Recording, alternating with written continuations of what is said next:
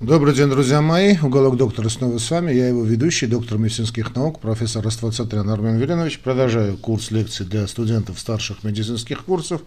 И сегодня мы э, продолжаем, да, сегодня мы продолжим цикл про по пневмонию.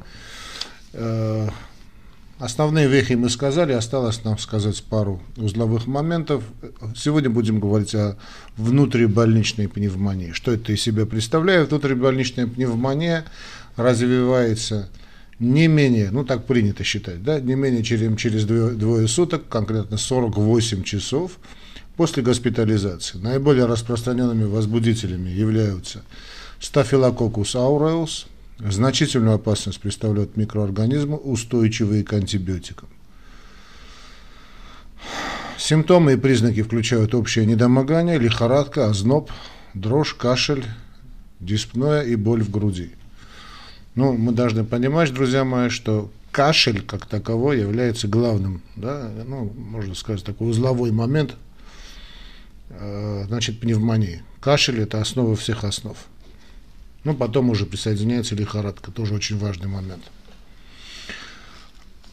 Э, подозрение на внутрибольничную пневмонию формируется на основе клинических проявлений рентгенографии грудной клетки и подтверждается бактериологическим исследованием крови или образцов, взятых из нижних отделов дыхательных путей при бронхоскопии. Ну, понятно, что не всегда это можно сделать. Лечение проводится с использованием антибиотиков. Тут это проблемно, конечно, очень лечение. Общий прогноз неблагоприятный. Отчасти это обусловлено и сопутствующей патологией. Внутрибольничной называют ту пневмонию, которая на момент поступления в боль, э, больного в больницу не находилась в, инкуб, в инкубационном периоде, а развивалась, вернее, развилась в течение не менее чем 48 часов после госпитализации у больных, не получающих искусственную вентиляцию легких. Вот госпитальная пневмония относится э, после операционной пневмонии, однако ИВЛ-ассоциированная пневмония, вот этот VIP, да, ВАП, не VIP, а VIP, ВЭП. Однако ИВЛ-ассоциированная пневмония к данному виду заболевания не относится. Не относится. Давайте скажем об этиологии внутрибольничной пневмонии. Самая частая причина – госпитальной пневмонии – это микроаспирация бактерий, которые колонизируют ротоглотку и верхние дыхательные пути у тяжелобольных, обсеменение легких вследствие бактериями или ингаляции инфицированными аэрозолями, то есть взвешенными в воздухе частицами, содержащими патогены, виды легионелла, виды аспергиллиус или вирусы гриппа, являются менее значит, распространенными причинами. Но, друзья мои, давайте мы все-таки будем по чесноку говорить. Значит, э, внутрибольничная пневмония, как таковая, она одна из самых грозных проблем, которые существуют. И вот высокие смертности, э, помяните мои слова, я уже говорил это с первых дней этой пандемии, именно, именно связана э, госпитализация. Во-первых, с неправильным переводом, очень быстрым неправильным переводом больных на искусственную вентиляцию легких с интубацией. Тут очень легко можно навестить непоправимый ущерб. Интубацию надо делать только в крайне необходимом случае, в крайне. И во-вторых, очень такое повальное назначение антибиотиков приводит к тому, что в этих больницах неважно причем каких, не только речь идет об инфекционных больницах, когда вот поголовно назначаются антибиотики, уничтожается фактически та флора, которая чувствительна а, значит, к антибиотикам, тоже патогенная, безусловно, никто ни, ни о чем не говорит. Да, ну и даже условно патогенная флора может, уничтожается, а место, как известно, значит, свято место пусто не бывает, или Аристотель говорил, природа не терпит пустоты, я уже об этом много говорил и голову поднимает особо резистентные формы антибиотиков. Они просто находят эту нишу и заселяют. А так они сами находятся, вот эта антибиотикоустойчивая флора, находится под давлением обычной, тоже патогенной микрофлоры, и так она-то не дает ей размножаться. И что вместо того, чтобы действовать с умом, то есть назначать антибиотики в крайнем случае, крайне, безусловно, надо назначать это в крайнем случае, вот это повальное назначение антибиотиков приводит к тому, что приемлемые, так скажем, противники, которые чувствительны к антибиотикам нашим, бывают уничтожены по нашей глупости. Факторы риска госпитальной пневмонии включают предшествующую антибиотикотерапию, как я уже сказал, да, то есть бездумную антибиотикотерапию, высокий pH желудочного сока из-за профилактики, скажем, стрессовой язвы или лечения H2 блокаторами или ингибиторами протонной помпы. Ну, понятно, что происходит занос, вот такой, и аспирация вот этим высоким pH, э, да, очень кислотным, вернее, да, и мы имеем дело с тем, чем мы имеем. То есть аспирационная, грубо говоря, и тут вдыхаем вот эти пары э, соляной кислоты, и все, конечно, это может сильно повреждает защитные значит, слои. Об этом мы с вами говорили, когда на первой, да, первой лекции я вам сейчас дам ссылочку.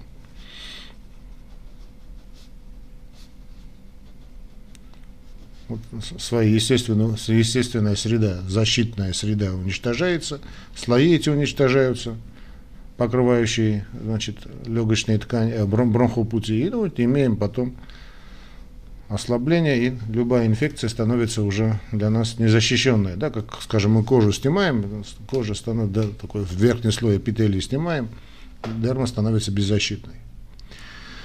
Значит, э, другой фактор риска, безусловно, это сердечная, дыхательная, почечная недостаточность, ну, все виды недостаточности, и печеночная, любая форма недостаточности, вот такой холистик подход, он правильный, кстати, значит, любая форма недостаточности способствует другой недостаточности.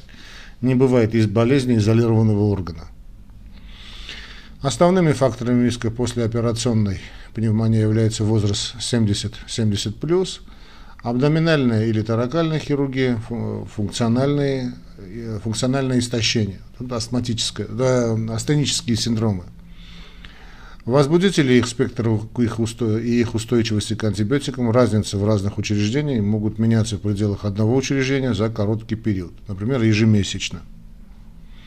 Здесь я хочу привести пример очень, очень всем популярной в настоящее время клиники, главврач, который приводит данные по смертности, там чудовищная смертность, внутрибольничная смертность. Постыдиться надо бы, товарищ герой. Регулярно обновляемые местные значит, исследования на резистентность к антибиотикам на институциональном уровне имеют основное значение в определении соответствующей эмпирической антибиотикотерапии. В общем, наиболее важными патогенами являются кишечные грамм-отрицательные бациллы, особенно псевдомонос эригиноза, грамм-положительные коки, особенно метицилин э, чувствительный стафилококус ауреус и метицилин резистентный стафилококус ауреус, МРЗС. Вот это чувствительный антибиотик, самый сложный, да, стафилококус ауреус. К другим важным возбудителям относятся кишечные грамм-отрицательные бактерии, включая энтеробактер, клепсиелы, пневмония, Эйшерихия коли, Серация марасенс, виды значит, протеус и виды ацинотобактер. Метицилин чувствительный стафилококус ауреус, стрептококус пневмонио и гемофилиус. Инфлюенция чаще всего вовлечены, если пневмония развивается в течение 4-7 суток после госпитализации. Когда как псевдомонос оригиноза, метицилин-резистентный золотистый стафилококк являются кишечными грамотрицательными микроорганизмами, которые становятся все более распространены при увеличении длительности госпитализации. Факторы риска инфицирования мультирезистентными патогенами, вот этот MDR, вот multi-drug resistant, это и есть, да, мультирезистентные патогены, включают предварительное внутривенное лечение антибиотиками в течение предыдущих трех месяцев – структурное заболевание легких, колонизацию МДР патогенами, мультирезистентными патогенами и высокие показатели распространенности этих, этих возбудителей в местной внутрибольничной конкретной среде. Инфицированные резистентными микроорганизмами, инфицирование, вернее, резистентными микроорганизмами заметно повышает летальность и осложняет течение заболевания. Большие дозы кортикостероидов также повышают риск инфекции, но большие дозы, вызванных легионелло псевдомонос, хронические гнойные заболевания легких, такие как муковисцидоз и бронхоэктазы. Помните, мы о бронхоэктазах с вами говорили. Давайте я вам тоже дам ссылочку. О бронхоэктазах мы с вами говорили. Да. Бронхоэктазы. Увеличивается риск заражения грамотрицательными возбудителями, в том числе и устойчивыми к, антибиотики, к антибиотиками э, штаммами, к антибиотикам штаммами. Все чаще признается роль вирусов в качестве причин внутрибольничной пневмонии у иммунокомпетентных больных и вирусов у грибков у больных с ослабленным иммунитетом. О симптоматике. Значит, когда, ну, по идее, мы сейчас должны говорить о симптомах. А, но, друзья мои, значит, по большому счету, симптомы и признаки внутрибольничной пневмонии у неинтубированных больных, в общем, такие же, как и при внебольничной пневмонии. Тут, значит, э, ничего такого нового не скажу, просто я вам сейчас дам ссылочку на вот эту лекцию, которая у нас была, от предыдущей, да, и там все об этом я значит, рассказывал, чтобы, в общем, снова к этой теме не возвращаться. Потому что все то же самое, что и внебольничная пневмония. Понятно, что мы это разграничаем внутри и внебольничную пневмонию, объясняют и правильно делаем. Объясняю ее тем, что она развилась ну, по причине, ну, нашей с вами причине. Но, как бы то ни было, давайте мы все-таки освежим. Значит, что такое? Мы уже сказали, это кашель очень важный симптом, а также и признаки интоксикации, может быть, то есть может быть если это классика жанра, должна быть. Это общая слабость, лихорадка, то есть подъем температуры, озноб, дрожь, э, ну, кашель сказали, одышка, одышка и боль в груди. Здесь, друзья мои, я хочу снова сделать такой упор, чтобы вы понимали, что надо понимать и отличать боль в груди, чтобы э, она связана с с, собственно, с пневмонией или нет. Потому что пневмония, я уже много раз на эту тему говорил, да, что легкие не болят. Тоже напоминаю вам эти очень постановочные сцены два года тому назад, да, в Италии, что ли, это было. Показали, значит, э, такой коридор, якобы заваленный больными. Все эти больные, значит, молодые причем, значит, а, стонали, значит, кричали от боли. Какая боль? Слушайте, от пневмонии боли не бывает. Такой, да? Это не, не удар, это не ушиб, это не, не, такое было впечатление, что их кипятком поливали. Нет, друзья мои, значит, э, при пневмонии может быть боль, она плевритического происхождения, когда плевра вовлекается в процесс, потому что сам, сама такая структура альвеолы не, не болят. Но плевритические боли, когда вовлекается плеврит, да, вот плевра, вовлекается в воспалительный процесс, да, дается плевритическая боль. И здесь я почему дал вам эту ссылочку, чтобы вы бы отличали, значит, боль в груди от сердечной боли, от, значит, может быть, стенокардии, от серьезно, от, от, скажу, это очень опасно, от э, плевритической боли. Кстати, может быть и то, и другое вместе. Тут надо будет очень здорово разобраться, о чем идет речь. Теперь о диагностике давайте мы с вами поговорим, друзья мои.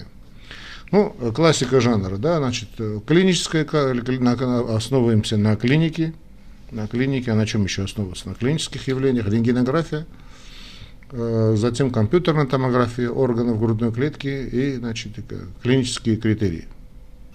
В некоторых случаях бронхоскопия или посев культуры крови. Как правило, диагноз ставится на основании выявления нового легочного инфильтрата в сочетании с клиническими признаками инфекции, которые включают новый эпизод лихорадки, гнойный мокрот или лейкоцитоза и снижение оксигенации. Однако клиническая диагностика, конечно, несовершенна. Ни один симптом, признак или результат рентгенографии не являются чувствительными или специфическими для постановки диагноза именно в значит, госпитальной пневмонии, поскольку все симптомы могут быть вызваны ателектазом, эмболией легочной артерии или, там, скажем, отеком легких. Окрашивание по грамму и полуколичественный анализ культуры из образцов мокроты, хотя не являются подтверждающими для выявления инфекции, должны быть выполнены, поскольку служат основанием для назначения эмпирической терапии. Бронхоскопический отбор секрета нижних дыхательных путей для количественного пассива позволяет получить более надежные образцы, которые могут способствовать в дифференцированию колонизации от инфекций. Информация, полученная от образцов бронхоскопии, уменьшает использование ненужное использование антибиотиков и помогает перейти от антибиотиков с более широким спектром действия к более такому снайперскому, более узкому спектру активности. Однако не доказано, что такие мероприятия а, улучшают исходы заболевания. Были такие надежды, но, увы и ах. Не доказана надежность измерения медиаторов воспаления в жидкости бронхоальвеолярного лаважа или сыворотки для принятия решения по применению антибиотиков. Единственным результатом, который позволяет надежно идентифицировать оба вида пневмонии возбудителей, является посев плевральной жидкости, полученной при помощи торакоцентеза у больных с эксудативным плевритом, с положительным результатом относительно возбудителя и инфекции дыхательных путей. Культура крови относительно специфична при обнаружении возбудителя, но не чувствительна. Последнее время начи, начинают проявляться и могут быть информативными, появляться вернее, могут быть информативны при назначении лечения молекулярные тесты, которые идентифицируют патогены и паттерны резистентности в секрете дыхательных путей. Но Здесь, друзья мои, давайте значит, не бежать впереди паровоза. Я, честно говоря, к этим, этим моментам отношусь довольно скептически, но посмотрим, посмотрим, что покажет время. Сразу за это хвататься не надо. Да? Давайте действовать по классике жанра. Теперь прогноз. Прогноз. Прогноз. Какой у нас будет прогноз? Смертность, обусловленная внутреннебольничной пневмонией, высокая, несмотря на наличие эффективных антибиотиков. Тут, конечно, многое, многое можно сказать, почему это так, но сейчас спекулировать не будем. Если это действительно внутрибольничная пневмония, внутрибольничная инфекция, дело пахнет дрянью. Однако не все случаи смерти обусловлены только пневмонией. Много из этих случаев связаны с наличием другого фонового заболевания. Понятно, что к этому присоединяется, скажем, больной сердечной недостаточностью поступает в отделение, он прихватывает внутрибольничную инфекцию. А что такое пневмония? Она, пневмония это по большому счету та или иная степень дыхательной недостаточности. Понятно, что сочетание сердечной и дыхательной недостаточности ну, прогностически крайне плох, плохой признак, очень плохой признак. То есть ну, практически можно сказать, что ну, высоченная, стопроцентная летальность. Ну, бывают исключения, конечно, но очень тяжелые случаи. Адекватность начальной антимикробной терапии улучшает э, прогноз. Ну, зараженность резистентом к антибиотикам грамотрицательными или грамотражительными, а грамположительными бактериями ухудшает прогноз. Это я к чему говорю, друзья мои? Не надо сразу назначать антибиотики. Ну, не надо. Дайте организму справиться с состоянием. Понятно, что если больной находится в бессознательном состоянии, крайне тяжелом состоянии, просто ну, уже нельзя не назначать. Но просто если вы осознаете, что большинство, ну не большинство, но огромное количество случаев, хотя по мне, может быть, это и большинство вот таких резистентных флор, это все из-за бездумного назначения вот этими антибиотиками. Ну, ладно, уж сказали об этом, скажем и о лечении. Внутрибольничной пневмонии. Эмпирически подбираем антибиотики, действующие на резистентные микроорганизмы, если они подействуют. Если подозревается внутрибольничная пневмония, проводится лечение антибиотиками, которые подбираются эмпирически на основе следующих факторов. Характеристика локальной чувствительности, фактор риска для больного, а, для пациента антибиотикорезистентных патогенов. В руководстве 2007 года Американское общество инфекционистов и Американское торакальное общество применяли очень широкие критерии для определения популяции, подверженной риску инфицирования устойчивыми к антибиотикам возбудителями, в результате чего большинство больных требуется значит, терапия антибиотиками широкого спектра действия при, резистент, при, при значит, э, э резистентной, да, вот этих золотистом стафилококке, резистентном золотистом стафилококке устойчивых штат, штаммах псевдомонос – Действующие рекомендации, но последние это 2016 года, э, делают акцент на применение, когда это возможно, эмпирических антибиотиков более узкого спектра.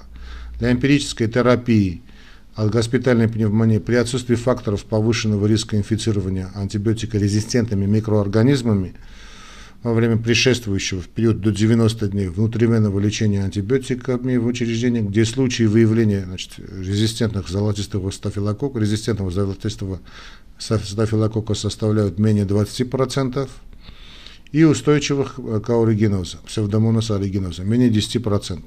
Обычно используют один из следующих эмпирических антибиотиков, действующих на синегнойную получку. Значит, пиперацилин, тазобактам, цефепим, левофлоксацин, импинем, меропенем. Доза зависит от почечной функции. В лечебных учреждениях, где уровень резистентных золотистых стафилококков составляет более 20%, дополнительно назначают ванкомицин или линезолид. Больным с наличием факторов риска контаминации антибиотикорезистентными микроорганизмами рекомендуют тройную терапию с использованием двумя препаратов, а, двумя, которые активных против рода псевдомонос и одного препарата активного против резистентного золотистого стафилококка. Антипсевдомонадный цефалоспорим, цефепим или цефтазидин или антипсевдомональный карбапенем, импинем, меропонем или ингибитор бета-лактазы, бекталактамазы, пиперацилин, тазобактам а, антипсевдомонадный вторхинолон, цитрофлоксацин, ципро, цип, ципрофлоксацин или левофлоксацин или аминогликозиды, амикацин, гентамицин, тобрамицин, линозеллит или ванкомицин. Беспорядочное использование антибиотикотерапии является одной из основных причин развития резистентности к антибактериальным препаратам. Адекватность исходных эмпирических антибиотиков является основным фактором, определяющим благоприятный исход заболевания. Поэтому лечение должно начинаться с первоначального использования препаратов широкого спектра, которые затем заменяют на более узкую схему на основе клинического ответа и результатов культивирования патогена с анализом чувствительности к антибиотикам. Для профилактики после операционной э, пневмонии рекомендуется так скажем, побудительная, если хотите, спирометрия.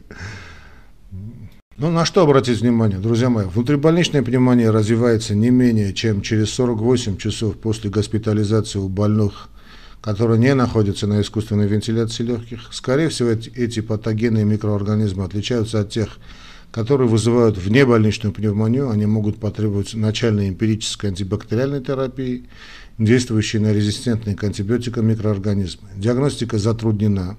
Более конкретные результаты получают при посевах и выделении потенциального патогена из плевральной жидкости или крови.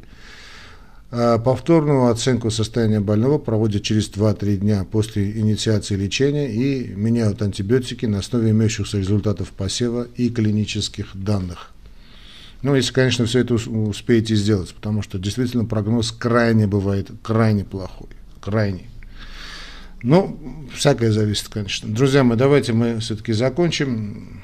Я думал, меньше будем говорить, но как-то так получилось, что, что получилось больше. Ну, не суть, 20 минут. Большое спасибо вам за внимание, друзья мои. Напоминаю вам, что ваши донаты нам необходимы, чтобы наш канал, наши лекции продолжали выходить в эфир. Как это сделать, вы можете найти в описании к этому ролику. Или в Ютубе, ну, я не знаю, где будете, или, или в Яндексе. Значит, если вы в Яндексе, просто подпишитесь, а если вы в Ютубе, подпишитесь значит, на мой канал «Уголок доктора лекций». Кстати, можете на основной аккаунт тоже «Уголок доктора» называется, просто «Уголок доктора». А это уголок доктора лекций для студентов, ну и для врачей. А также нажмите на колокольчик, чтобы быть значит, в курсе всех новостей нашего канала. Жду вас на следующих лекциях, друзья мои. Обнимаю. Всех благ.